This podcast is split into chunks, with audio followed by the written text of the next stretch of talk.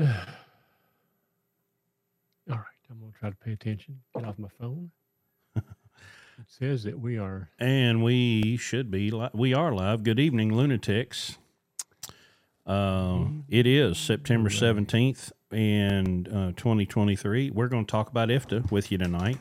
Uh, no, last week at the end of the show, we said Larry wasn't going to be here, and uh, but there he is, uh, right there in front of you. Um, live and in living. Color. well, you know, sometimes sometimes my weekend changed when you changed the podcast. It, it made me available. So your godforsaken internet yet again. Um, it was fine until I Really? hit until I hit start, and then um, well, you- let me do a let me do a speed test real quick because I'm not having any issues here. well, you're you're frozen and you're breaking up. So anyway, um, I had planned on doing the Yeah, show Saturday, and um, uh, forgot that I, I was voluntold uh, to be the DJ and chaperone for a dance last night with a bunch of teenagers. Um, so I was I was completely occupied. Uh, it was a 50s and 80s themed dance, and so I got to introduce these kids to some of the best music ever made between 1980 and 1998 and uh, 1989. But anyway, uh, so then we decided to move tonight, and Larry ended up being available. So I said, hey, let's do this IFTA thing. Uh, so we are going to present uh, this IFTA thing because it's it causes so many fights, and it really shouldn't. Uh, th- this is something that I- I mean I think is incredibly easy to understand, but you have to stop listening to people that don't know what they're talking about. And um, there's one little piece of business that I would like to handle before we start. Uh, and we'll introduce our sponsor here in just a moment. Uh, but yesterday, well, yesterday or day before, I was mowing, and that's about the only time I get to. Uh, Uh, we we have no audio on TikTok. I'm sorry, you get started I too far. forgot to hit the button. I apologize. TikTok, you're live now. and Um, also, I'm 300 down and 10 up, so it's not me. Okay. Um. So anyway, I got a little business I want to handle real quick. Um. The only time I get to listen to podcasts anymore is while I'm mowing, and I listened to uh, Dr. Jordan Peterson's interview with Oliver Anthony, who is the music sensation that's taken the world by storm over the last few weeks with that "Rich Men North of Richmond" song.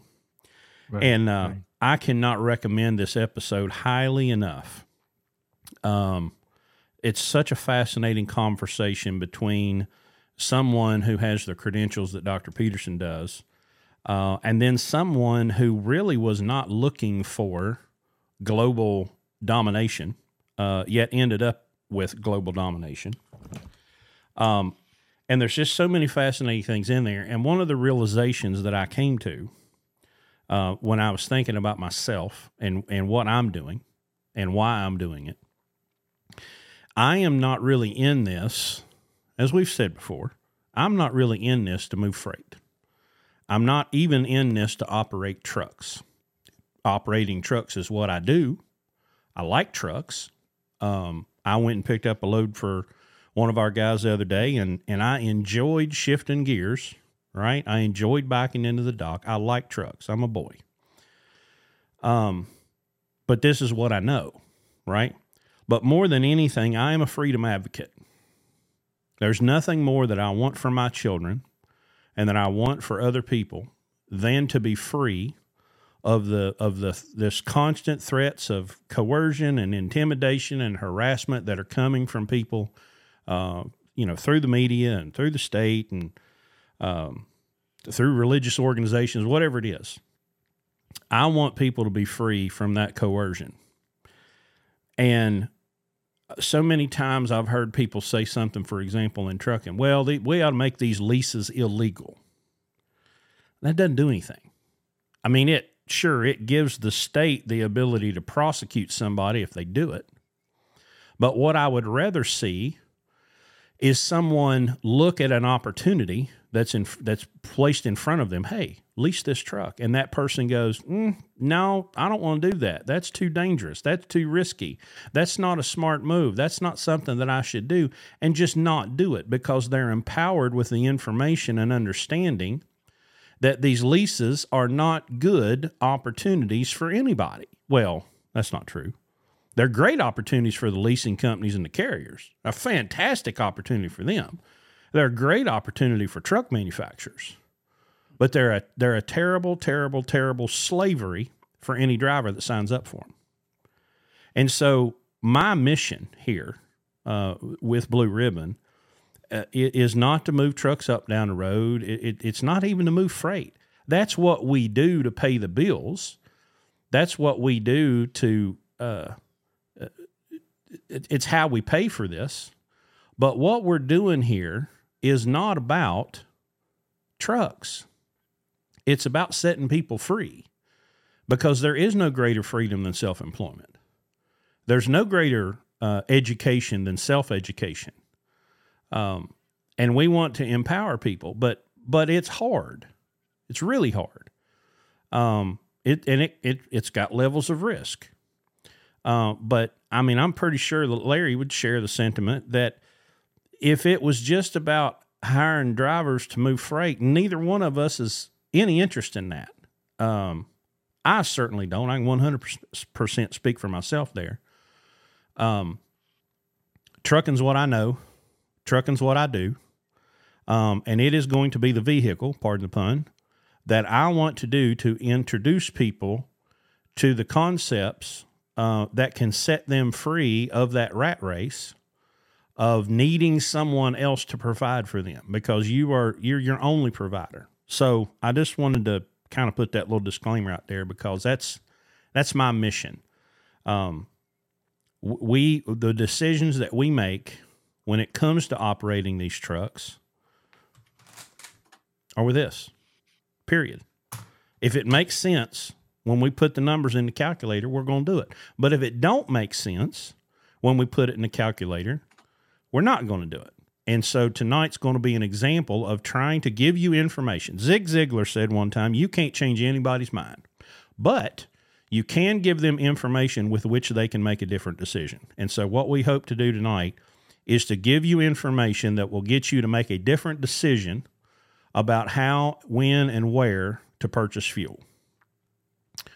You got anything you want to add to that, or do you want me to hit the sponsor? Well, the according to TikTok, your audio's messed up. God damn it. okay. And according to uh, Restream IO, your bit rate is fair. Yeah. Well, Caution that, sign. That's normal. okay. Let me. All right. We'll go ahead and talk for a minute while I. Well, I'm. I mean, you you you you spoke for me appropriately. I I I'm the same way. I'm certainly would not be doing this at age 69 and almost 70 um, just to haul freight or to, to hire truck drivers. Um, the thing that, that I like doing most is is seeing people um, learn and apply that education to better themselves. Um, I feel like part of you know someone that has had the opportunities I've had part of the responsibility is to pay that forward, and that's why I'm still doing this to this day. Um, but you know, we're we're in the education business. We're, we we have history and we have um, experience in trucking and in business, and um, but you know the people that join our program have chosen to be in the trucking business. We we didn't we didn't recruit that, but all we're trying to do is give them the best tools that they can get to to succeed in their chosen chosen um, mode of of of, um, of, of income. And so, um, you know, a lot of people don't understand what we do. I just have uh, spent a night this week at a Landstar agent meeting. Um, just, and I, I don't even know why I was invited. I guess because it was in this area and they just they wanted to fill seats. But it was a real good meal, and uh, I actually met a couple of uh, of agents I had not met before, and um, it was a good night. But you know the um, the, the the problems that they that that that they have with with drivers, and, and one of the biggest conversations they had that night, Chris, was communication. You know, BCOs won't communicate, and um, of course that you know that rung true with what we try to teach here because we find the same thing and generally across the industry. And when people come here, it's one of the things that we spend the most effort on is communication. Um, but that's the customer. That's the people that we serve, those agents. And to sit in there with them and hear them talk about the problems that they have.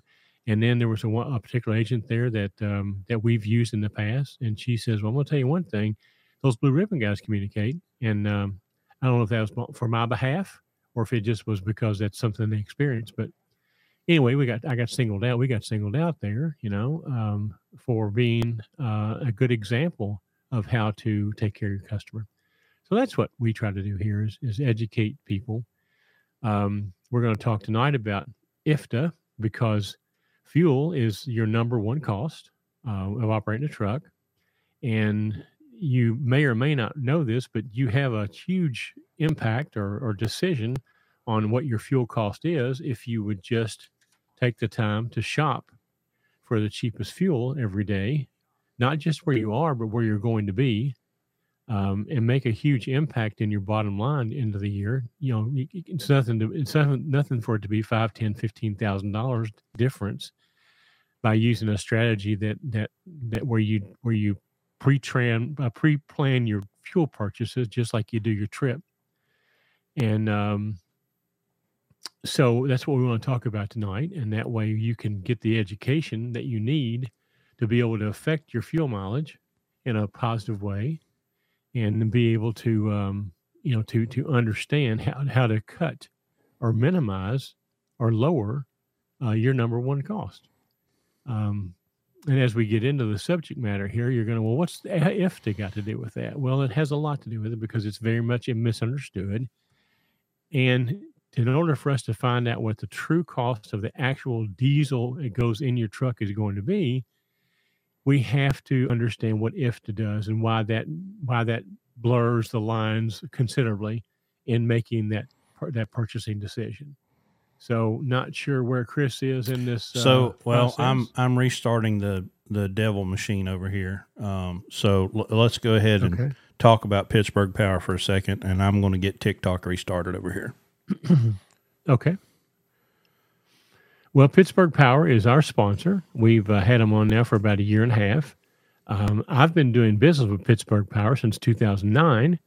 Um, I use them to buy all the modifications that we use to improve the fuel mileage in our trucks. Um, we um, we we use their their um, their their Detroit parts like the like the the damper and the balancer and you know, um, uh, Pittsburgh Power muffler, you know, intake manifold, all these things that they have there that improve fuel mileage. That's how I got started with them. And then after, you know, being a customer there for a while, I, I learned about their quality of their shop and their mechanics and their electrical engineers and all the diagnostic equipment that they have there. And they're a really, really good diesel shop. And if you're into diesel performance, they're really good at that too. And um, they actually um, perfected some uh, techniques along the way, which makes their diesel tuning 100% legal with EPA. Um, and so you're not di- violating any any emissions rules or EPA rules when you have them do these um, uh, modifications to your truck.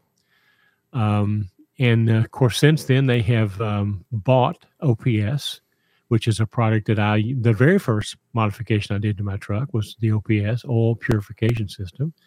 They now own that and uh, are the uh, exclusive manufacturers and distributors of OPS products. And of course, a couple years ago, Dr. Jane came out with the Max Mileage Fuel-Borne Catalyst. We have a couple of episodes about that you can certainly listen to.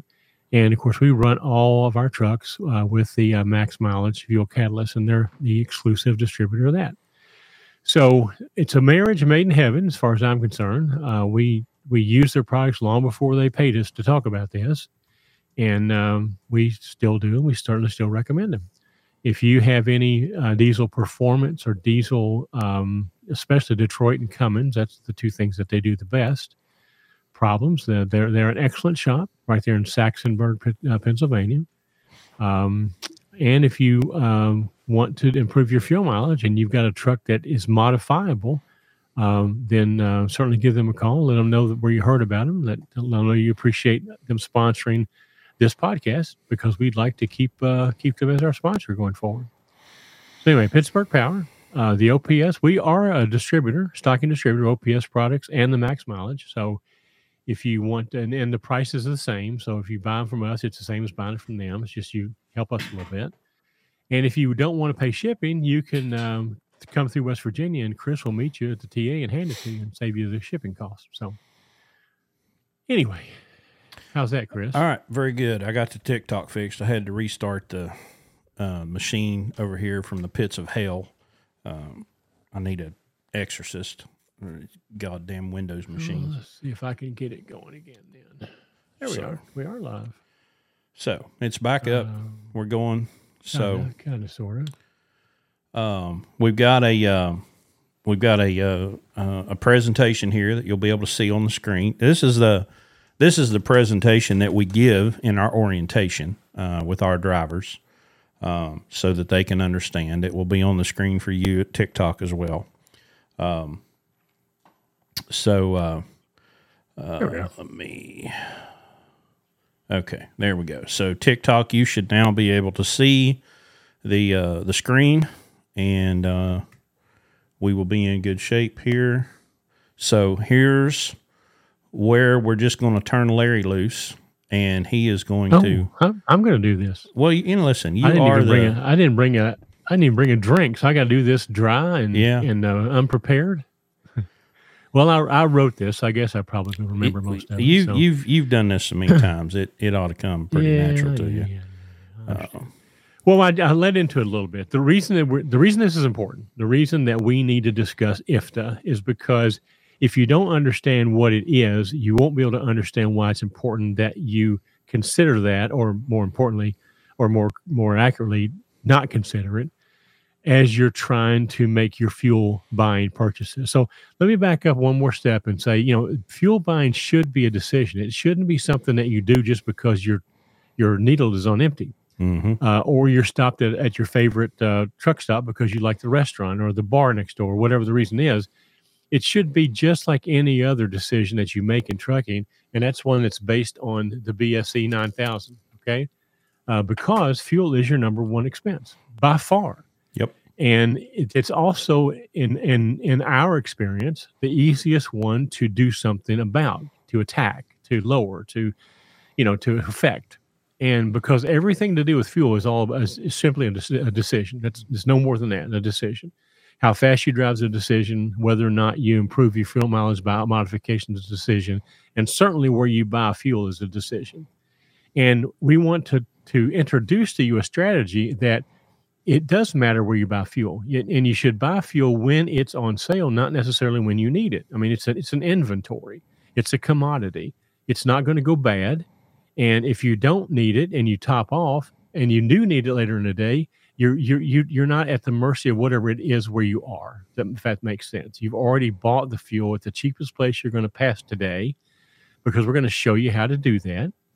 And then when you- you're always buying fuel when the fuel is in your advantage as opposed to when you need it. That's the strategy here. Yep.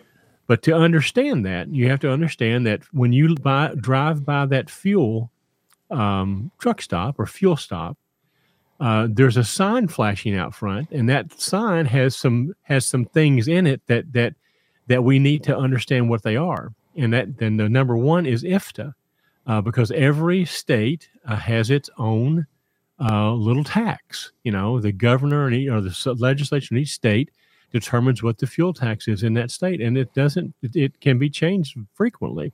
This particular um, map is, is is a couple years old, but that's not important. I don't want you to get concerned about the numbers on it. I want you to understand that it exists, and that all those different color states all have different amounts of tax in them.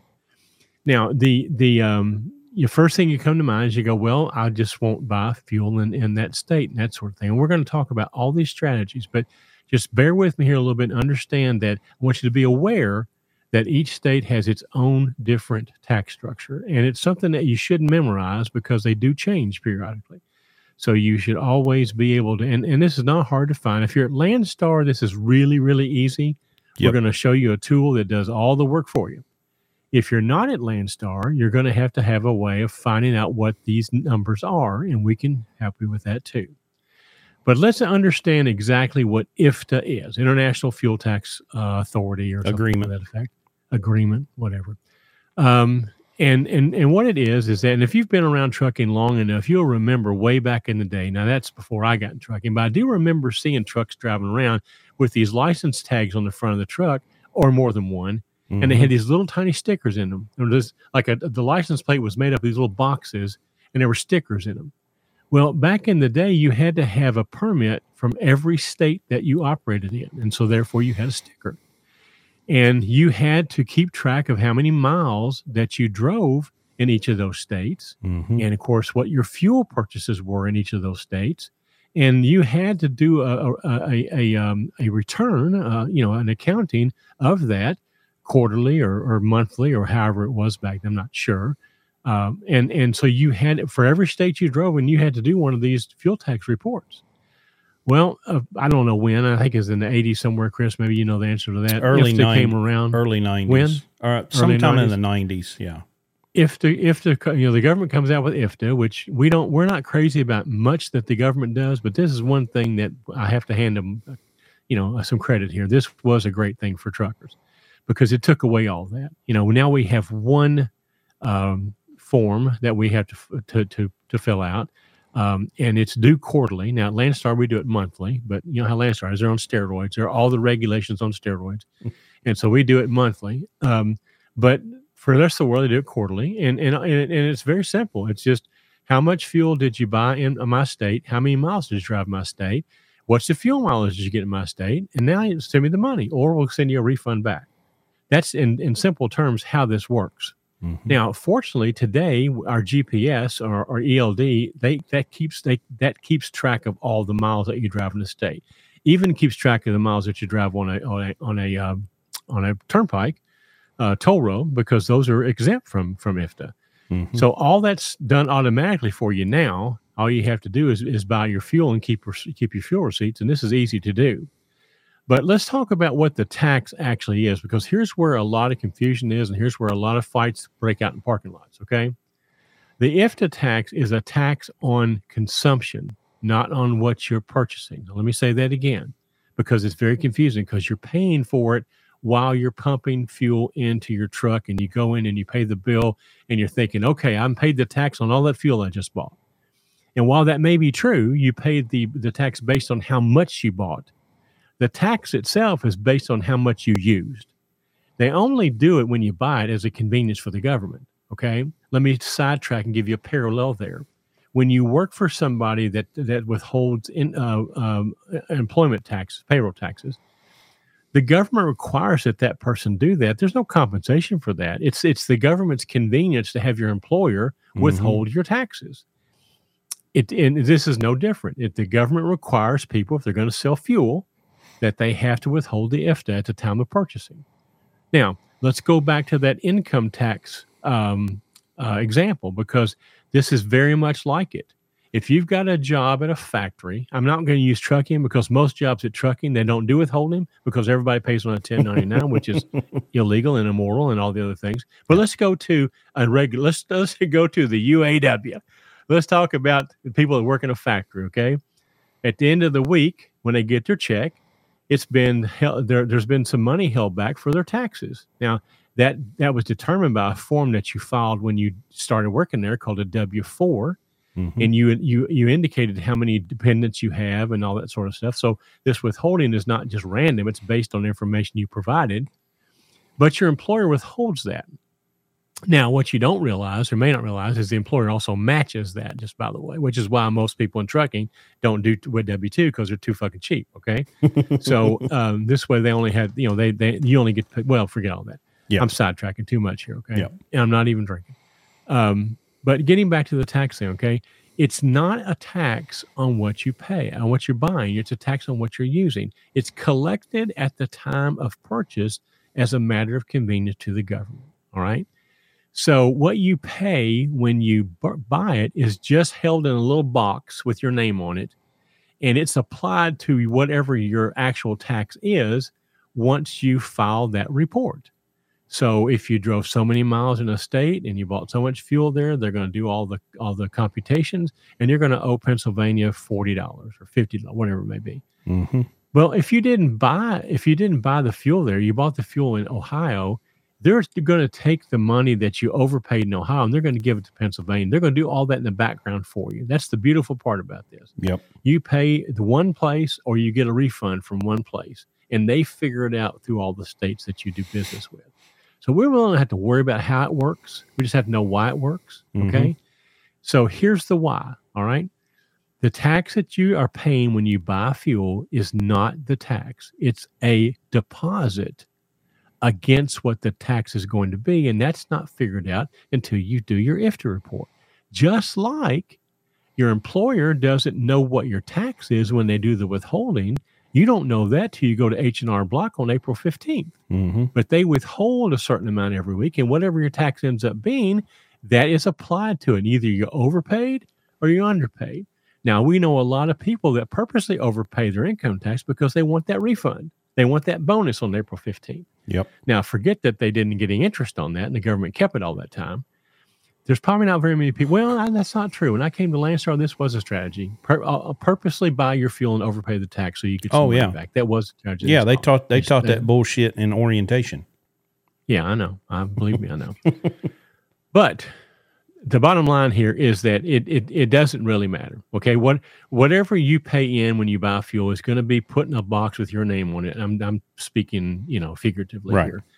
And then when it's time for you to figure out what that tax is, you either pay too much or you pay too little.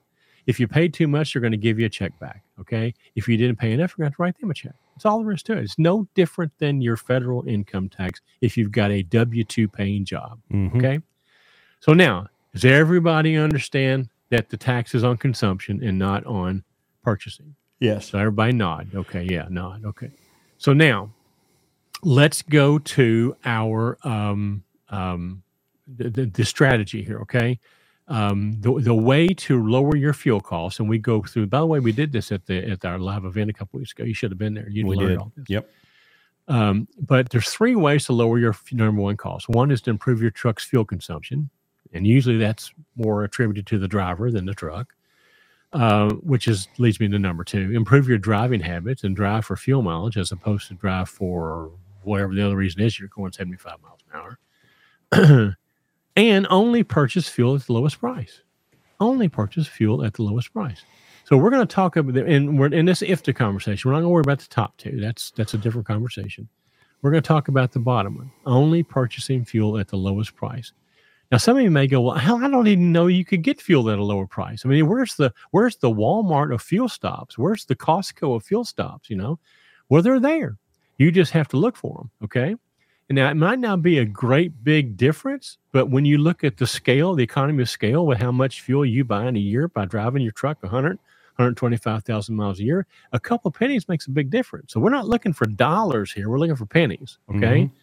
Because at the end of the end of the day, end of the year, with a number of amount of the amount of fuel that you buy in the course of a year, pennies build up to be a whole bunch of dollars. So, so that's the strategy. Only buy per, uh, fuel at this lowest price. Now, to find that lowest price, we have to know what the IFTA is. That's why we're getting back to this IFTA thing. We have to know what it is. We have to know how to separate it. So, uh, Chris, show me that state thing again, okay? So if we if we know that, and I you I can't you can't see it, but I'm gonna tell you right now that purple state Pennsylvania that's seventy point that's seventy four cents per uh, Yeah. I think there's 78 now. Well, again, doesn't don't memorize that. Doesn't matter. But in this case, we know that Pennsylvania is seventy four, whatever it is, seventy four cents. We also know that Ohio, right next to it, is was that Chris? Let's say twenty eight or twenty two. What's that Uh, say? it says 47 on that on that. Ohio map. does? Yeah. But I think Okay. it's actually down maybe. Uh, anyway, yeah. All right. Well, let's They're just go with different. Pennsylvania's seventy something. Ohio's forty something. So at first look, at first glance, I mean, and all the smart truckers are out there, you're going to look at that and go, well, wait a minute. Why would I pay 74 cents per mile for tax if I can buy the fuel in Ohio and only pay 48 cents per mile for tax? And that's very logical. And a lot of people will under, you know, I mean, how many times have you had people tell you, oh, don't buy fuel in Oregon or don't buy fuel in Pennsylvania or certainly don't buy fuel in California or New York because the tax is so high. But this this is why this eh, this exercise is so important because it it it confuses it it it, it blurs the lines in trying to determine where the lowest price is. Because I'm going to surprise you a little bit here, okay? So if you could take that IFTA out and only look at the cost of the diesel itself, that would reveal to us what the real cost of the diesel is. And that's our strategy is buy our fuel at the cheapest price we can pay for the fuel only. We're not going to worry about the tax right now. We'll talk about that a little bit later. Okay.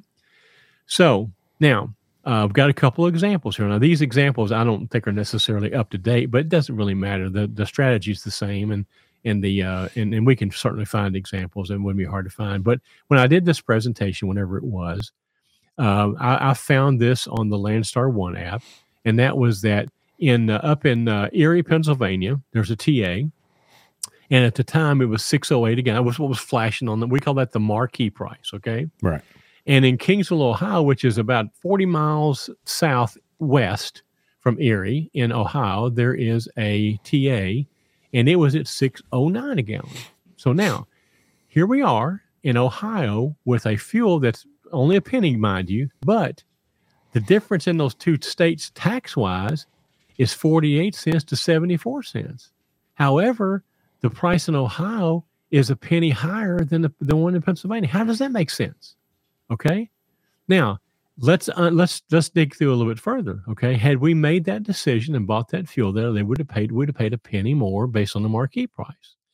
But let's take the IFTA out of it. Let's not let the marquee make our decision for us. Let's be smarter than that. And let's we'll pull the IFTA tax out. Now let's compare those same two places. Okay. Now the Ohio is 515, not 609. And the Erie, Pennsylvania is 487, not 608. Now, that's a significant the other one's just a penny. This is a significant difference, okay? And guess what? The fuel stop in Pennsylvania with the highest tax has the cheapest fuel. So this is why we have to do this. This is why it's important. It's it's it's imperative that you do this because otherwise you're going to get confused and you're going to buy the the the Florida Georgia line is another good example. Okay, anytime you've got fuel stops on the borders of states where one state is, has a higher fuel tax than the other, you're probably going to find this is the same situation. Okay. We I, we know that in Effingham, there's a lot of times there's a huge difference between those six stops that are right there within a mile of each other. So you have to take the time to do this. Okay. We teach our guys every morning before you put in the truck in gear and go, figure out where your fuel stop is today. You know where you're going. Okay. And you know how you're going to get there because Chris has already made them do a trip plan. So now let's go through that trip plan. Let's find our cheapest fuel. And it doesn't matter whether you need fuel or not. We're going to buy fuel there because that's the cheapest we're going to get today. Right. So um, in this case, we would have saved I don't know what is that, 30 some cents, Chris? I don't even remember what it was. Um, so let's let's look at another because uh, you know you guys have all um, uh, you guys been around for a while and you listen to these old timers, they're going to tell you, oh, you don't ever want to buy fuel in Pennsylvania or you want, never want to buy fuel in New York. So here's two more examples that I brought, popped up on that same day. Uh, now again, this was been a, this wasn't it, it, this was a year ago probably, so you can't really look at these right now but certainly this this is a good example of why you should do this. So the TA in Binghamton, New York, was 629 on the marquee, and the TA in Bloomsburg, Pennsylvania, was 100 miles away, was 639 on the on the uh, marquee. If we pull the fuel tax out and look at it again, the Binghamton was 548, the Bloomsburg was 510. Significant difference. So that's why you have to not let this IFTA influence where you buy because you're going to pay more for the fuel and less for the tax if you're not careful. Okay. As opposed to paying more for the tax and less for the fuel. The tax we'll worry about later. I'll talk about that towards the end. Okay. Um, so in this case, it's only 38 cents difference. Not a big deal, right? Probably, probably wouldn't even bend over and pick up 38 cents if you saw it in the parking lot. But again, that economy of scale thing I'm talking about, you know, 38 cents every gallon for every fuel amount of fuel you buy all year, that would be a huge amount of money. Okay. A huge amount of money. Let's just look at what that would be. Okay. If you drive 100,000 miles a year and you get about six and a half miles per gallon, that's kind of the industry standard. Okay. That's about 15,000 gallons of fuel that you use in a year. Now, that $76,900 at $5 a gallon. With 38 cents lower cost, that drops down to 71,000, nearly $5,800 difference in, in, in, in, in, in, in cost. Now that's, again, that might sound earth shattering, but I guarantee if I offered to send you a check for 5,800 bucks, you would not take it. You cash it. You'd be looking forward to it. Where, well, how come you didn't send it, Larry? You said you're going to send it but yet you willingly give it away to fuel companies because you don't pay attention to what you pay for fuel. Yep. So this is just one example. Just by making a different decision, just by looking at things differently, taking the time to shop for fuel, and it's not like you have, it doesn't take a lot of effort. Okay, if you're a Landstar, it's easy. If you're not a Landstar, it's pretty easy. You just got to take the time to do it. So making a different decision just saved fifty eight hundred dollars in this example. Okay. uh, there's a comment here uh, from the right way to truck. And he says, I have my own authority and I can use the Landstar One app. I don't get the discount, but I can see the IFTA tax in those states. So that's a pretty that's handy. If he well, he has to be an approved carrier. He's, a, he's an authority. He's got to be approved carrier. But yeah. yes, they are letting the carriers use the Landstar One app. Yeah, so that's good information yep. to have. All right, here's your next slide. All right. So now let's look at fuel mileage and and and, and compare that to um, uh, the amount of money that you can spend or save. Okay. Let's say we have four trucks here, and truck one is a five mile per gallon truck, and truck two is a six, and truck three is a seven, and truck four is an eight. Okay. With fuel at five dollars a gallon and driving annually um, uh, about hundred thousand miles, here's what you spend in fuel. Okay, Truck one at five miles per gallon, guess what? Spends $100,000. Truck two spends 16, almost $17,000 less, one mile per gallon difference. Truck three saves almost $30,000 a year. And truck four saves almost $40,000 a year. So there's a huge incentive here to improve your fuel mileage because this is what we're talking about in difference between five and six, or look at six to eight, for example. Um, you know, and you you think that that's not doable, but to to this this very day, I we we publish to all of our drivers their fuel consumption, their fuel mileage for the previous week, and we've got a guy that's in a truck right now that historically, and well, not historically, the previous driver of this truck mm-hmm. got four to five miles per gallon. Five point five two was was his ninety day average. We have a driver in his truck now that got six point nine this week. Nothing mm-hmm. changed. Yep, just the driver. So there is a it, it's you can't say, well, my truck doesn't get that, right? I have heavy loads. Blah, blah, blah. That's just all bullshit. Okay. Yep. The driver has everything to do with fuel mileage. Right. Everything to do. Um, and so j- just imagine that going from five to seven. Okay. We were at 5.52 now we're at 6.9. That's $28,000 a year difference in the cost of operating that truck. Okay. And all we did was change the driver. So this is how much how much how much uh, influence you have over the cost of operating your truck, especially right now when everybody's complaining that their cost of operating is too high. Well, if you're not paying attention to how you drive the truck, or if you're not paying attention to how you buy the fuel, you're not doing anything to control your costs except bitch. That's all you're doing. Mm-hmm. Once you put the energy into lowering your costs by by by using this strategy, you know. So there's a good example right there of what of what it, of what it costs to not pay attention to fuel. so again, here's the strategy. Okay, stock up, buy fuel where and when it's at the best price. Don't wait. If you wait till you need it, you have no choice but to buy it at the next fuel stop. Okay, regardless of what the price. Doesn't matter the price is. You got to have it. Okay. Um, we hear people going, "Well, only buy enough fuel to get through this current week. Don't buy anymore." Well, that's that's ridiculous. Okay, that's like saying this: I'm not going to Costco and buying a case of, of, of toilet paper. I'm just going to buy one roll this week because that's all I need. And I paid more for one roll than I would for the case. So that's ridiculous. Okay. That's very short sighted. That's a cash flow problem.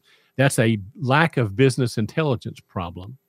Certainly not a purchasing decision strategy. Okay.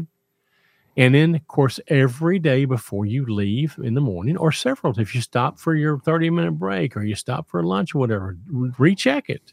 Fuel is very volatile, it changes a lot. Okay.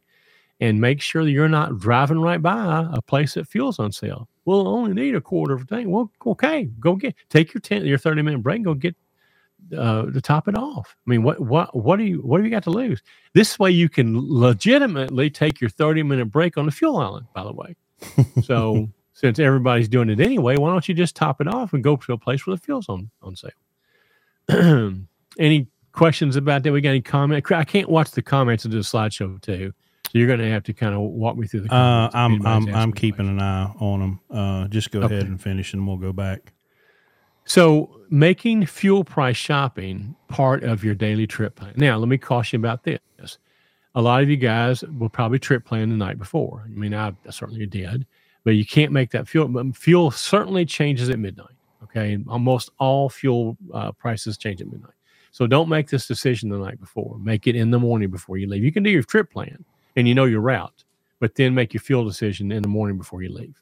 And if you haven't bought fuel yet today, check it again before you make that decision one more time. Uh, especially at, when fuel's moving, when it's going up or going down, those prices change a lot. So you can't check it too much. Let's see. Uh, you want to, excuse me, you want to do that slide there? Yeah, don't let me forget to go back to the the the IFTA and, and, and avoiding the state thing. Okay. Okay. Don't let me forget that. So here are ways that we have found to improve a truck. Well, I say we, actually, it's not we. We we this, when I was at the CMC, these are things that we came up with. We came up with 64 things, by the way, that you as a driver can do to improve or harm your fuel mileage. Mm-hmm. These are the these are the highlights. Okay, number one, you know, and we've talked about this more and more and more. All trucks are not created equal. Every truck wasn't made to get fuel mileage. Some of the trucks are made to pull logs out of the out of the forest.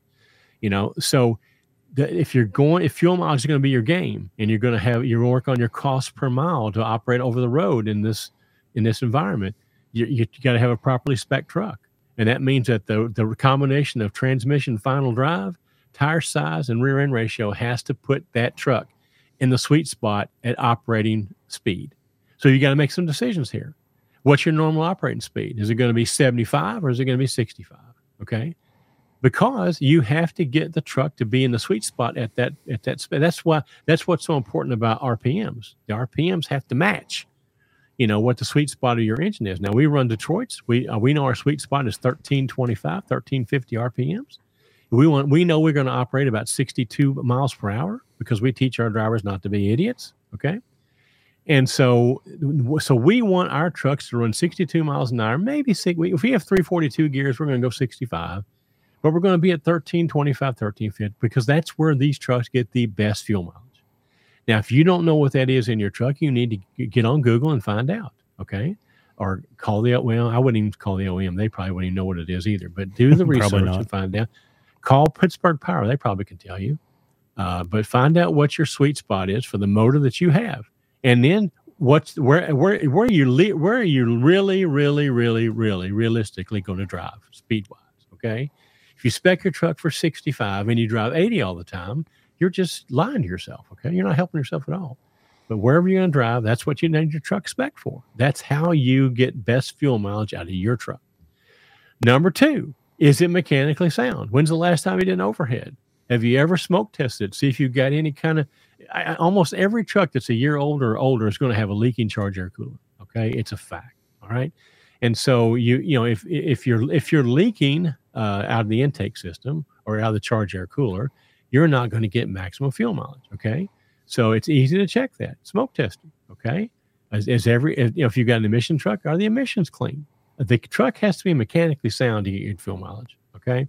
So if if it's not, then you're you're just you're you're hurting yourself. You're just beating your head, against the wall because it's never going to get as good as it's going to get if you have these issues that aren't that haven't been addressed.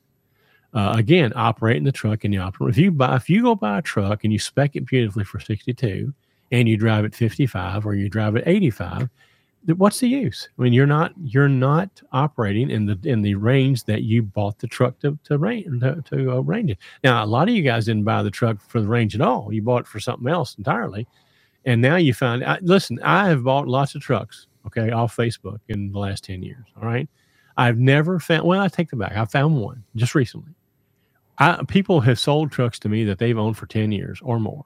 And you go to ask them what the rear end ratio is, and none of them know it. None. They've been driving a truck for 10 years. They have no clue what they're, don't even know where to find it. Okay. I have to tell them how to go find it before I go look at behind the truck. So if you're, if you, if you have no idea what the specs are on your truck and you're trying to get your fuel mileage, I mean, it, it's, it's, it, it, it's, it's going, it's not going to be very easy to do. Um, and everybody loves this one. Okay. You know, excessive idling. I mean, it, let's just be honest. If, you idle a truck, it's a gallon of fuel per hour. Okay. Do you buy an APU? Well, I don't know. I'm not a big APU fan, but you know, if it's if fuel is going to be six dollars a gallon again, you know, it makes it a lot more, you know, a lot more reasonable, a lot more, you know, a, a better, a harder decision to make. Um, but you know, I, I've walked through a lot of truck stops in the last 12, 15 years. Okay. And I've been in a lot of parking lots where it's 65 degrees outside and you look and there's and there's condensation running down the inside of the windshield because the damn truck is so cold in there. And if all they if all they did was roll the windows down and put screens in, it'd be the same temp, same temperature. So you know that's a lot of horseshit too. You know you have to have the you know no you don't. I mean here's the thing: if you're if you're paying for the fuel, I promise you, you're going to pay more attention to that. You know, company drivers just they start them when they leave the house, they turn them off when they get back. They care less what happens in between. Well, that's not going to help you very much with trying to lower your cost of operating. You know, by idling all the time. Um, you know, you, you, you leave the truck, you, you fuel up, you go in to pay the bill, and you leave, you leave the truck running, and then you decide to go take a dump. So you're in there now for 45 minutes, okay, and now the truck's been idling for 45 minutes outside the fuel line. All you had to do was start it off. Again, little it, these aren't big swings they're little swings but they add up. Let me tell you how when you're a when you're a fuel mileage uh, nerd like some of these guys are that I know Henry Albert y'all know who he is the guy that wears a tie is in the is in the Freightliner Smart group whatever the hell they're calling. He goes he he's so into fuel mileage that he takes the license plate on the trailer and moves it to the middle so that it's out of the airstream. That's how that's how minute these guys get about fuel miles. But those guys are getting 11 miles a gallon, okay, yeah. or more. So that's you know that's what it takes, you know, to to be in those extreme. We had a guy at our at our uh, event, you know, Steve Cron. You know, his his his two year he just posted on Facebook this week. His two year average is over 11 miles per gallon. So that's you know these guys just I mean once you start this this game it, it becomes a competition you know so uh, progressive shifting, cruise control, steady throttle, monitor engine load. You know, I don't. I, am assuming you guys know what progressive shifting. You don't have to run up to 2,500 RPMs between shifts. You know, uh, cruise control is not your friend. Uh, now, if the uh, now these newer trucks with adaptive cruise control, that's a different story. But analog cruise control, where it's either on or off, that's not your friend. You're not yeah. getting good fuel mileage by using cruise control in, a, in an analog situation. Uh, Chris is a big uh, proponent of steady throttle. Uh, I got good fuel mileage. I didn't watch throttle. I mean, it might have been something I was doing just not knowing it. But Chris teaches our guys to run at 52% uh, throttle, period. Whether you're up, down, uh, in, sideways, in way, it doesn't really matter. And guess what? Fuel mileage improves. The point there Chris is, and I, the point there is that it, the point there is to ask the engine to give you the power that you need to to keep yeah. the truck in motion. And the smoother right. you are on that throttle, I remember riding with a guy one time, and but he pumped that throttle like he was digging for oil. I mean, just on and off and on and off, and the truck's just. And I'm thinking, just hold it steady, you know. And if the truck slows down, it slows down. If it speeds up, it speeds up. Because we run into it. Well, what what speed am I supposed to run? Um, that's not that's not the answer. Giving you oh, don't ever run more than 55. Run 60 all the time. It's about thinking, I need to keep this truck in motion. The harder I push on that gas pedal, the more fuel it's going to take. So why don't I just give it the throttle that it needs to stay in motion and be smooth with my throttle? And you will get better fuel mileage. Sure. Absolutely. Um, So where are we? So um, yeah. So now we use what's called a scan gauge. Okay. Yes, it comes from Kevin Rutherford's website. Let's Truck. Costs two hundred bucks, but it lets us monitor those things, and we mount it right on top of the dash, so it's right in the line of view of the driver. Because here we're we're we're educating people to stay in business. If fuel is your number one cost, and we can get you to improve your fuel mileage by a mile or two or three miles per gallon by being becoming a better driver for fuel mileage. That's the tool that does it. Okay, you can do all the modifications of the truck you want to. That that scan gauge is what modifies the driver, and the driver is going to be the majority of your fuel improvement. Um, so having that on there and monitoring those things is how we do it, how we teach it, how we do it. Even to this day, I mean, I haven't driven a truck in two years, but I would have. I mean, I always had a tr- scan gauge in my. I was listen, I was a pretty good fuel mileage driver, and when the scan gauge came out, my fuel mileage improved to half a mile per gallon, and I already was pretty damn good. so, tires of the tires besides the driver, tires are probably the single biggest thing that can affect fuel mileage. If you've got really really poor fuel Mhm. mileage tires like Coinbase or you know, Double- that are made double somewhere coin. else. Double coin. I'm sorry, Coinbase. different different conversation. Sorry. Uh, you might want to have Coinbase. You don't want to have double coin. Okay. Right. Uh, but uh, if you if you have a tire manufacturer that cannot tell you what the rolling resistance is, you got a tire manufacturer who doesn't want you to know what it is. All right. So, Right. uh, the Michelin's and the Yokohamas both have it published on on websites, and they both have graphs there, or not graphs, but charts where you can compare their tires to others. Both of them have very very good rolling resistance tires, um, but um, we're huge huge proponents of uh, low rolling resistance tires. You know, um, now keep in mind we're Michelin guys, but Michelin also makes probably one of the worst tires out there for for for t- for a tire pre- uh, or uh, for fuel mileage. So it's not just the brand; it's the model. You have to be careful of too. Another thing is inflation. You guys, if you if you don't know who Rocky is, go on TikTok and look up and look up Rocky North uh, Middle uh, North Florida MD alignment. He talks a lot about inflation because we've got this wrong. The entire industry has this wrong. I learned this years ago from Mike Beckett out the CMC. Mike Beckett wrote the book on tires. Okay, literally wrote three books on tires, and he's uh, the go-to. Uh, every tire manufacturer, every OEM in the world, has him come out and solve their tire problems. And guess what? Underinflation is number one. Underinflation is number one. If it's inflated to what you think it ought to be, it's underinflated. I can promise you that. Yep.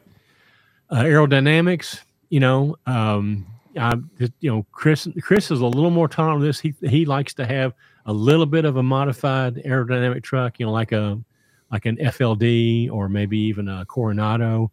Uh, I'm not. I'm strictly Century, um, Columbia, uh, with with with air with the uh, the the air not the what, what are they? Fairings. Yeah, it kills me to see these guys that buy these trucks and take the fairings off of them, you know, and then move the exhaust back out to the on, onto the fenders. I mean, listen, if you're going to the faster you drive, the more important aerodynamics are. Okay, and if you've got stuff in the wind stream, just think of just think of a wind tunnel. Okay, that little uh, that little tail that's up on top of the flatbed. I mean, a a a, a, a mid roof to make it match the trailer. That doesn't work. Okay. That bug screen on the hood, that doesn't work. Even the visor really doesn't work. All those would be a no no in a wind tunnel. Every one of them would be a no no in a wind tunnel. So the sleeker you can make that thing, the more you can make the wind, the air stay on it and not move off of it, the better you are. You know, uh, that gap between the cab and, and trailer, that's another huge problem. Anytime you have a 90 degree turn like that, you've got negative air pressure. And so that's why you see these guys going down the road with these trailer tails on them. They're designed to make that trailer tail a 45 degree angle, not a 90. Yet they're all not even deployed because the driver's too damn lazy to get out there and do it. so you've got the tool right there to do it, and you don't do it. Yeah. But um, these are the little things that you can do to improve the fuel mileage on your truck. Any truck. It doesn't matter what the truck is. These are all, this will work on any truck right now. So have I pissed anybody off yet? Not yet. Give them time. Oh. Here's what the scan gauge looks like. You can it basically is just taking information out of the ECM. That's all it's Yep. doing. Okay. But here you can select what you want to see. Like for we- we've got on there what we're looking for. AVG that's. That's what your fuel mileage average is for the day. Uh, MPG is the current. It resets every eight seconds. Uh, BST is boost, and TPS is tire pressure or tire position Throttle position. or throttle position, excuse me, throttle position. So those are the things that we uh, tell our guys to monitor. Uh, you know, it it it doesn't. I mean, you obviously are trying to watch the current and the and the and the and the average for the day. That's what that's the that's the target that we're looking for. The other two things you can kind of find what you like. Here's the bottom line whatever you do to ask for power or ask for fuel is going to hurt your fuel mileage. Whatever you do to lower that is going to help your fuel mileage. That's why boost is such a good thing to watch because if you're asking for power, you're going to make boost. If you're not making boost, you're not making, you're not asking for power. That's a good one. The throttle position is because it keep, teaches you to be, be, be steady and not be trying to, you're, you're not going to go up the hills the same speed that you go on flat. You know, you got to give that idea up. You know, you don't have to go the same speed. Let the truck do what it wants to do and just let it go. And when you go down the hill, whole different story, you know. So that's the tool that we use. It comes from letstruck.com. It's called a scan gauge. It's also you can get them at some of the big truck stops. I know the yeah the i 80 has it in some of those. but that's the tool that you use to teach yourself how to become a driver for fuel mileage. Well, we're kind of getting way off the road from uh, the, the thing about IFTA here, but this all goes into the same thing. IFTA is let, lets you find the price of the actual diesel these things are helping you lower your consumption because we're improving your fuel mileage. Now, one thing we didn't talk about, and that is this. Now I'm going to get back to this. Okay. How to lower or avoid IFTA. Well, avoiding it's kind of hard. If you go back to that state map and look at it, you'll notice that the states are hardest to get around have the highest fuel tax. So I challenge any of you here to tell me how to go around Pennsylvania, you know, reasonably. Um, so you're not going to do it. So you're going to have to take the Pennsylvania Turnpike, or you're going to have to go through Pennsylvania, one or the other. Mm-hmm. Seventy-four cents a mile. All right. Now, what's the gallon. option? Okay, gallon. you, you get it, you can put it on a ferry, I guess, and go across Lake Erie, uh, or you can drive all the way down into West Virginia. It take sixty-eight, um, but it's just not practical to do that. So you can't really. That can't be a strategy. You know, the the the the, the IFTA is going to be what the IFTA is. But here is one way you can lower it IFTA's based on consumption. If we were in my if we were in my class right now, I would make you guys spit it back out to me. Fuel is your number one. Mm-hmm. You know, fuel tax is based on consumption. Okay. So if we can improve our fuel mileage, guess what that does to our consumption? Okay. So getting better, all those things I showed you, the money that you said, none of that counts the IFTA. Okay. None of that takes into the fact that your IFTA is going to go down because you're using a lot less fuel. Therefore, you're not paying as much of this 74 cents is not you're getting more miles to the gallon. So instead of going five dollars, you know, 74 cents for five miles, you're getting 74 cents for six miles or seven miles or eight miles. So so anyway, that's that's the reason why you can't really go, well, I'm just not gonna deal with IFTA. And by the way, Oregon has there's no exception to this rule, by the way. Oregon does not matter it, it doesn't matter at all. You it, the good thing about Oregon is you don't have to worry about pulling IFTA out of it. It's already out. The price of oil, right. price of fuel in, in, Oregon is the price of the diesel. Okay, so they do have to pull price out of Washington State and, and California to be able to compare it. but do not avoid Oregon just because it's Oregon. That and same everywhere. Same with Georgia right now. You know they've suspended their fuel tax. Um, yeah. The the governor's um, election campaign is fired up, and so um, they've suspended the fuel tax in in Georgia. But that doesn't matter because we're going to buy fuel based on the price of the fuel. Period. Right. If that doesn't matter. Now I'm gonna hit one of my pet peeves here real quick, and that is this: the little thing on your dash does not tell you what your fuel mileage is. The that's just a calculation based on an algorithm programmed into the computer that says you should be getting 7.2. Okay. But that computer has no way of measuring how much fuel you've actually used.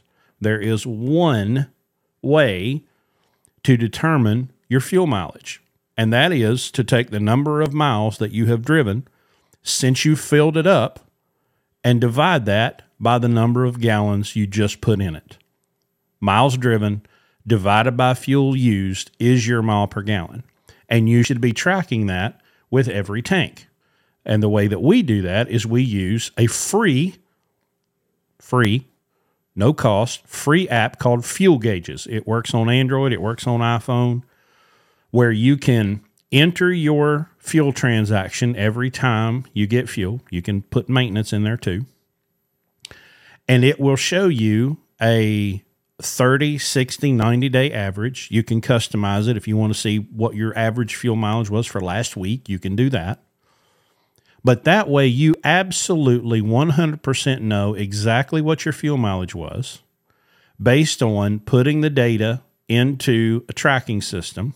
Now, you could make a spreadsheet, you know, but Fuel Gauges is free. You can download it to your phone. Every time you get fuel, put in the mileage, put in the number of gallons, and it will tell you exactly how much uh, or exactly what your fuel mileage is over a period of time. Performance measured is, imp- is performance improved.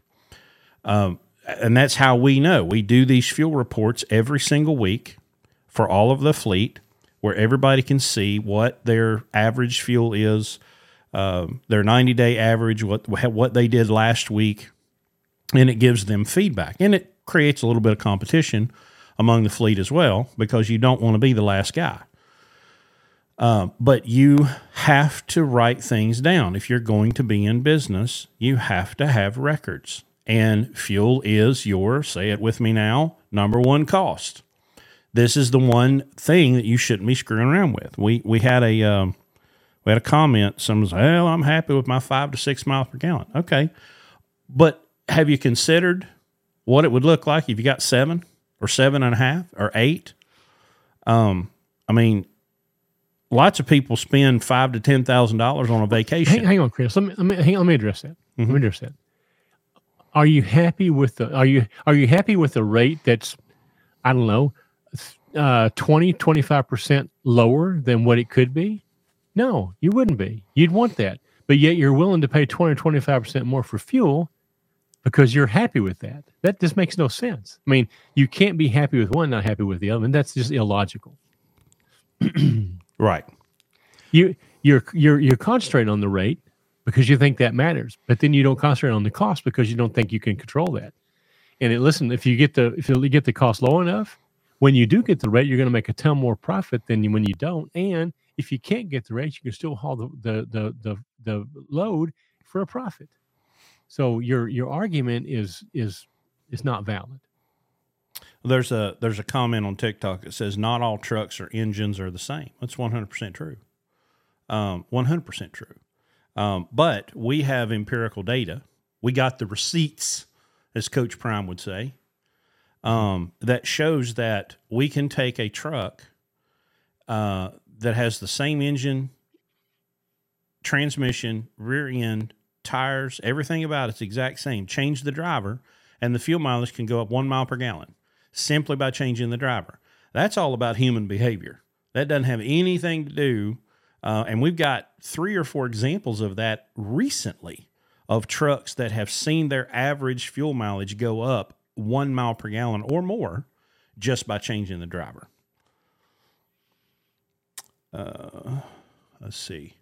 Let me look at our YouTube comments here, cause you want you want to know what just something just happened here? Huh? One of the moderators on on Facebook on, on Landstar, uh, helping Landstar, uh-huh just just messaged me on FaceTime wanting to know about one of our drivers if she if she or if they are legit. They're planning to get on the oh. the uh but they, I can't believe that they called they called me or check with me to see if it's an inside joke. Everybody. That's inside hilarious. Story. I'm not allowed to be in that group, okay? but yet they call me for validation. okay, let's see. Um, I'm looking at YouTube comments. Um,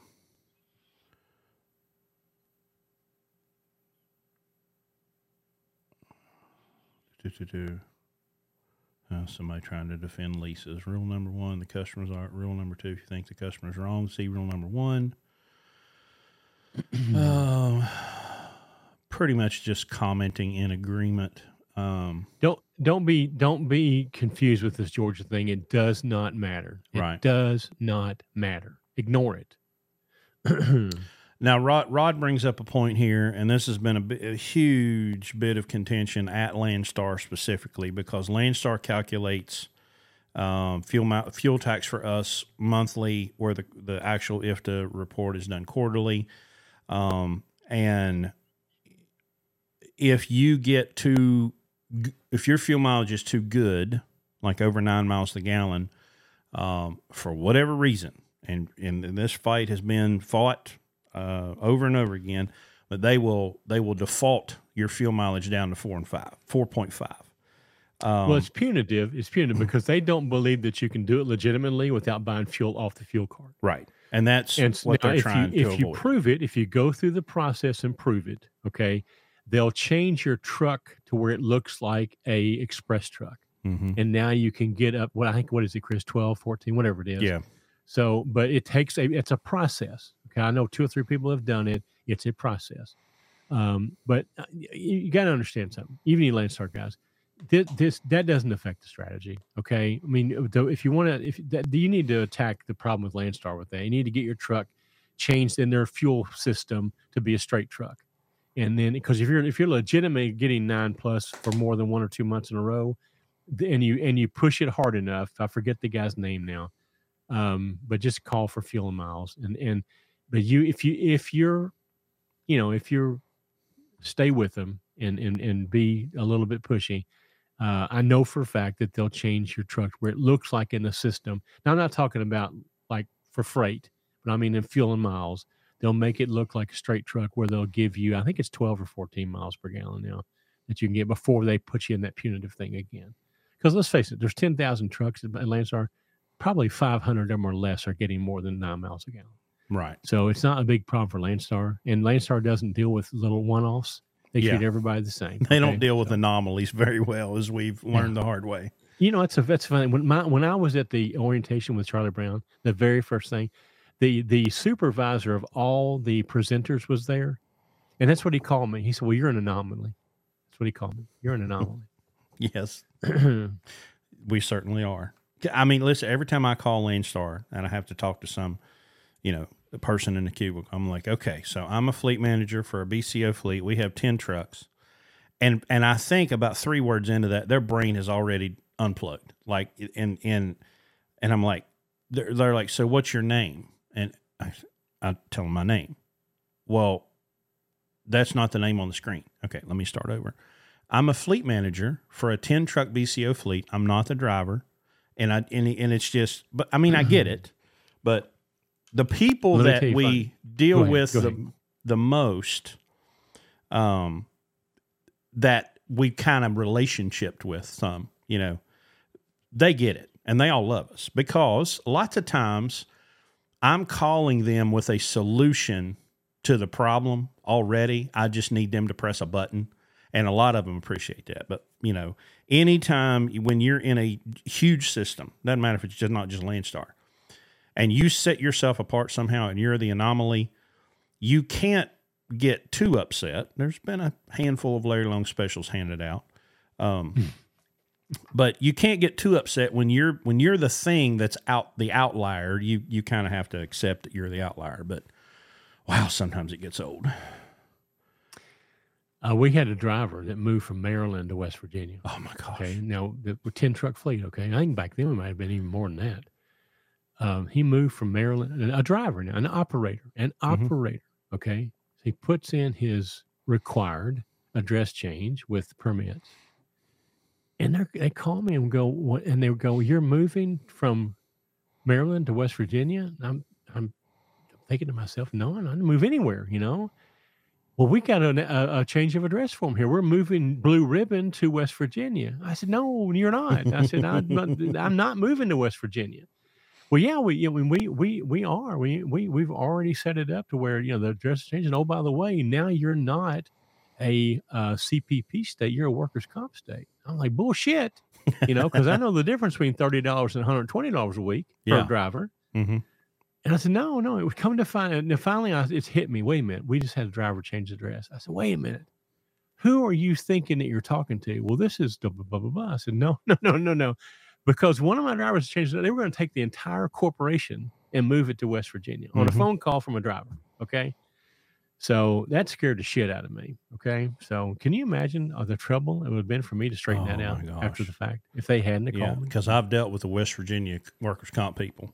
Oh God Almighty! I, I can't even imagine. So, well, and they tried anyway. to cancel the whole fleet here a few weeks ago because one of our drivers completed the program, bought his truck, became Yeah. a BCO, and and because we had They to, were just going to cancel. B- we had to cancel This is what we him. do. You know, there's probably I don't know how many fleets were down there. Not not that many, but you know, every time we deal with them, we have to go through the process of going. Uh, wait a minute, understand something here, and because now my my standard line when I call this is Larry Long. I'm a BCO fleet of ten trucks leased to Enway. A what? I said it's the first thing I start with because otherwise they don't. They're thinking I'm you know one guy, one truck, and they want to put me in that slot because that's where most of them are. But anyway, we're, I digress.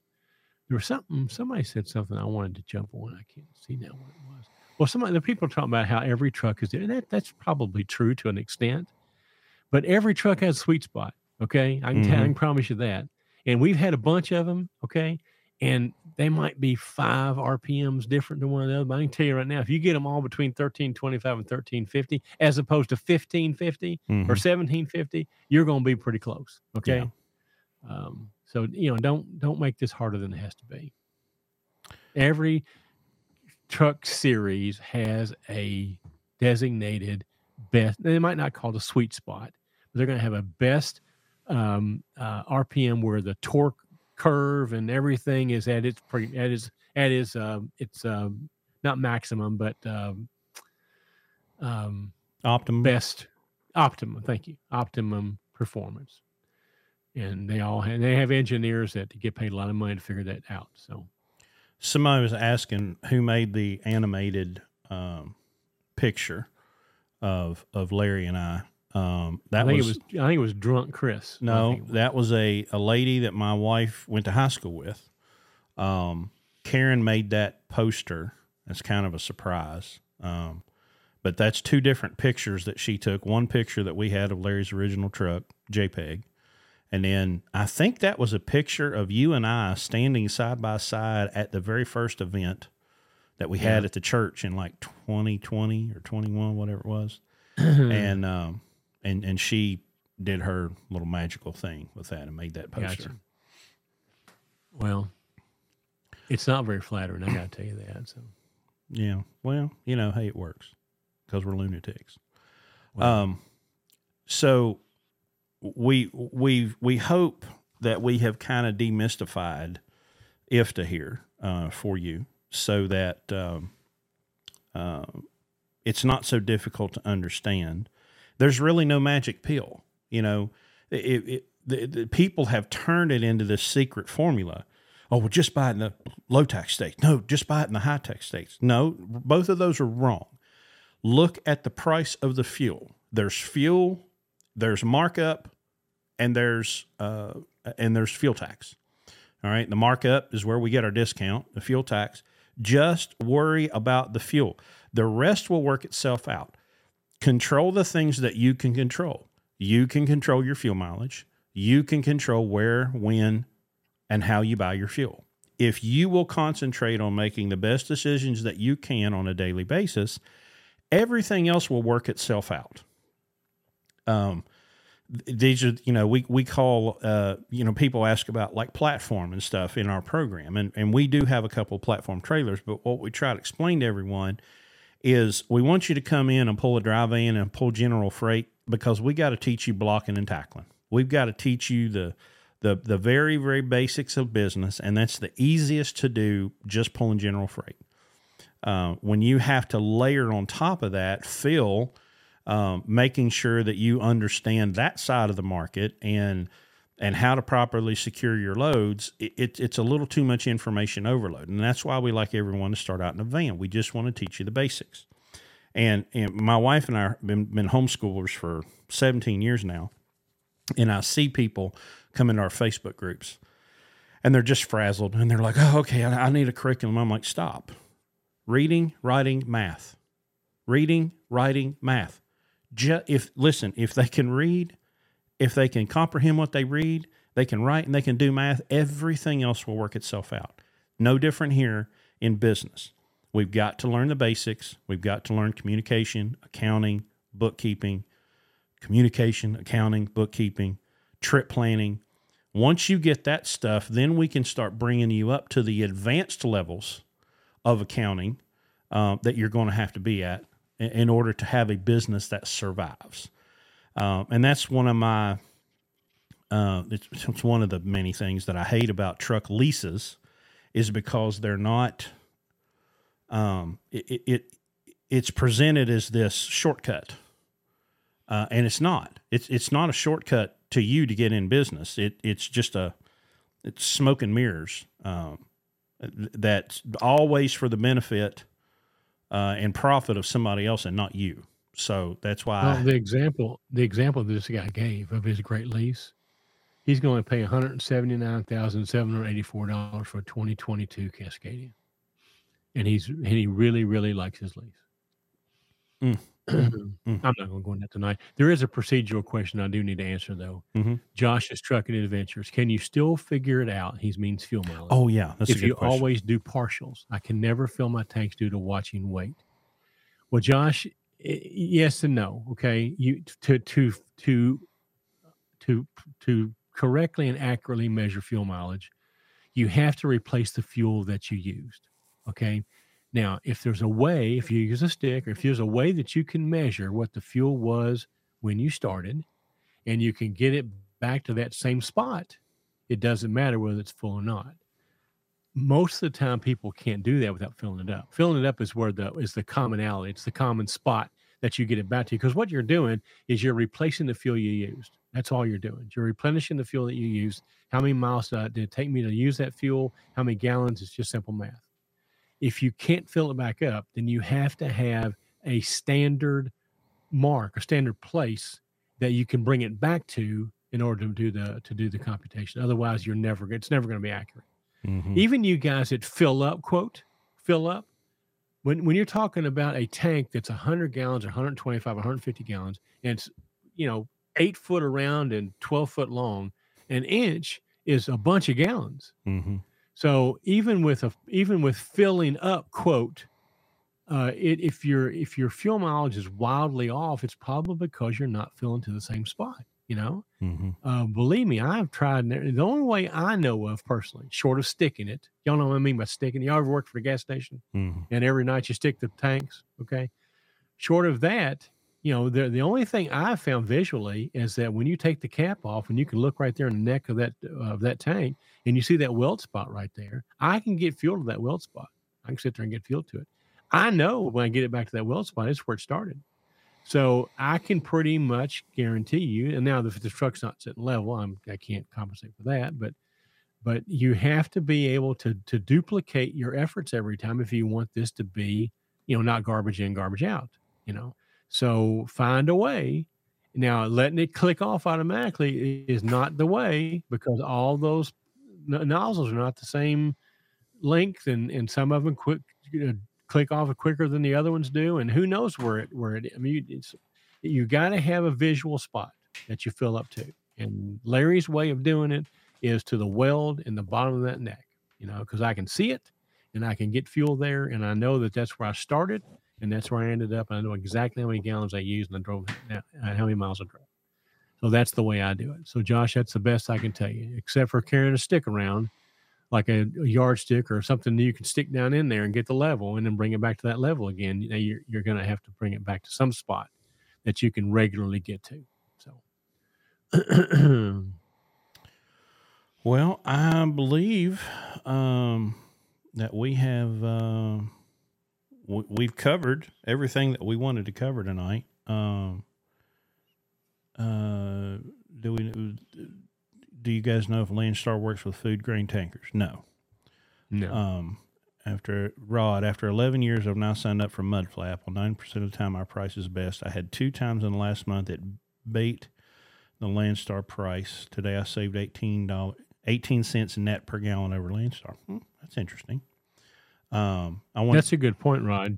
He could run. I'm sorry, I interrupted you, go ahead. Go ahead. Go ahead. Was, Rod just came back and said, Josh, you could just, he, he means just turn off one tank and run off one tank. Oh, then he yeah. can fill that up. That's a very yeah. good point. Yeah. Yeah. that would be. Matter of fact, we bought a Great point. truck. We bought a truck one time where a guy had the second tank turned off, um, and we had Yeah. to. Yeah. Um, his reason for doing it was bullshit, but you know, um, Yeah. we Yeah, no, that's a good together. point. You know, that is a very good point. So, well, as far as the Mudflap goes, I don't know. I mean, you know, again, it's I, I I've never looked at it. I hear a lot of guys talk about it. I, you know, the first person I've heard that said that they ever beat the Landstar price, but I, I mean, I know who you are, and I know that your information is credible. So, um, anyway, whether it's worth it on in the long run, just let us know. Okay, so, um, but hey, money's money. So, yeah. Um, now Uh, it's going to make you doing your IFTA a little more complicated, I guess, because you're going to have to keep track of those. rece- If Landstar's doing your if, you're going to send in those receipts. You know that, I'm sure. Yeah. So, Well, uh, so programming note for next weekend, there will not be a show. Uh, I'm going to be um, in uh, Tennessee at a volleyball tournament, and uh, Larry's not going to do it by himself. I believe is the uh, absolutely not going to do it myself. Larry said, "Fuck no." Okay, so uh, and I'm going to I'm getting up at three o'clock in the morning to drive to the Gulf, so I'm not gonna I'm going to be in bed by the time this happens. oh right, right, Next, right. uh, so that night, means so. if I get my calendar back up here, um, well, that means so the following weekends when you're going to Gulf Shores. So I once again will be solo on the podcast for that uh, last weekend in September. So Well, There- bring bring on one bring on one of the drivers. okay, I can I can probably make that happen. Yeah. Um. So anyway, uh, well, let me see. I don't see any more questions on TikTok. Let me look at YouTube again. You guys that I got a lot of uh, feedback on the uh, QuickBooks thing, so I got enough that I think I'm going to do it. So when I get back from the Gulf, uh, I'm going to start. I'm going to order a a very very basic online QuickBooks online program. I know there is we I can't get the lowest one because it won't let me modify the chart of accounts. I think the next level up does, but it's- it's not really all that expensive. But I'm going to go ahead and get that and get it running and get it working. And I'm going to take you guys through it step by step by step. And we're going to do this very, very slowly over a long period of time. It's going to be like 15 or 20 minutes every podcast, you know, uh, because this gets really, really hard real quickly if, if you don't, if you don't follow it. So, uh, and you guys that are already advanced, you know, you can skip some of them if you want to, but it's really important that you guys start doing your own book. You don't have to become accountants, but you need to become your own bookkeeper. Okay. That, that that that makes the numbers mean something to you because you're looking at them and you're dealing with them real time. It gets you in the habit of doing it on more. You're going to be you're going to see the advantage of having these numbers, and you're going to want to do it more often. And you certainly don't want to send it to somebody and not see them for a month or two down the road. So um, I'm huge advocate of uh, and look, I was the worst there was. Now not in trucking, but in one of my businesses, I was the worst. listen. I was the worst. And then I took on a partner that was a CPA, and I tell you what, my entire world changed. You know, and um, and he turned me into the monster that I am today. but um, uh, but anyway, it's uh, it's something that you need to do. It's not hard to do. Don't don't be afraid of this. It's not hard to do. Okay, and we're going to take it really slow. And we're not. I'm also going to do it in two different um, sections. I'm we're going to do the income statement stuff. We're going to do the the income and expenses first. Okay. And then once you guys get that down, and then we're going to move over to the assets and liabilities known as equity side. That's a little more difficult. It's not required. You don't have to have that, but your your accountant's going to do it for you in the background because you're going to have to have it for your tax return. But if you start doing it yourself, then your accountant's not doing it. Then all of a sudden, the price of your of your tax return goes way way down for your corporate tax return hmm and you get a you have a really really happy CPA that loves you, you know, and looks forward to working with you. So, um, but anyway, man. But the more most important thing though is for you to get the benefit of having these numbers. Okay, listen, we would not be where we are. We would not have a cost of operation that we have if it weren't for the fact that we're crazy, crazy, crazy about the numbers. You know, uh, we listen. We had a situation just this week uh, one of the Landstar's um, uh, uh, BCO advisors is talking to Chris, and we have all these trailers attached to all these trucks.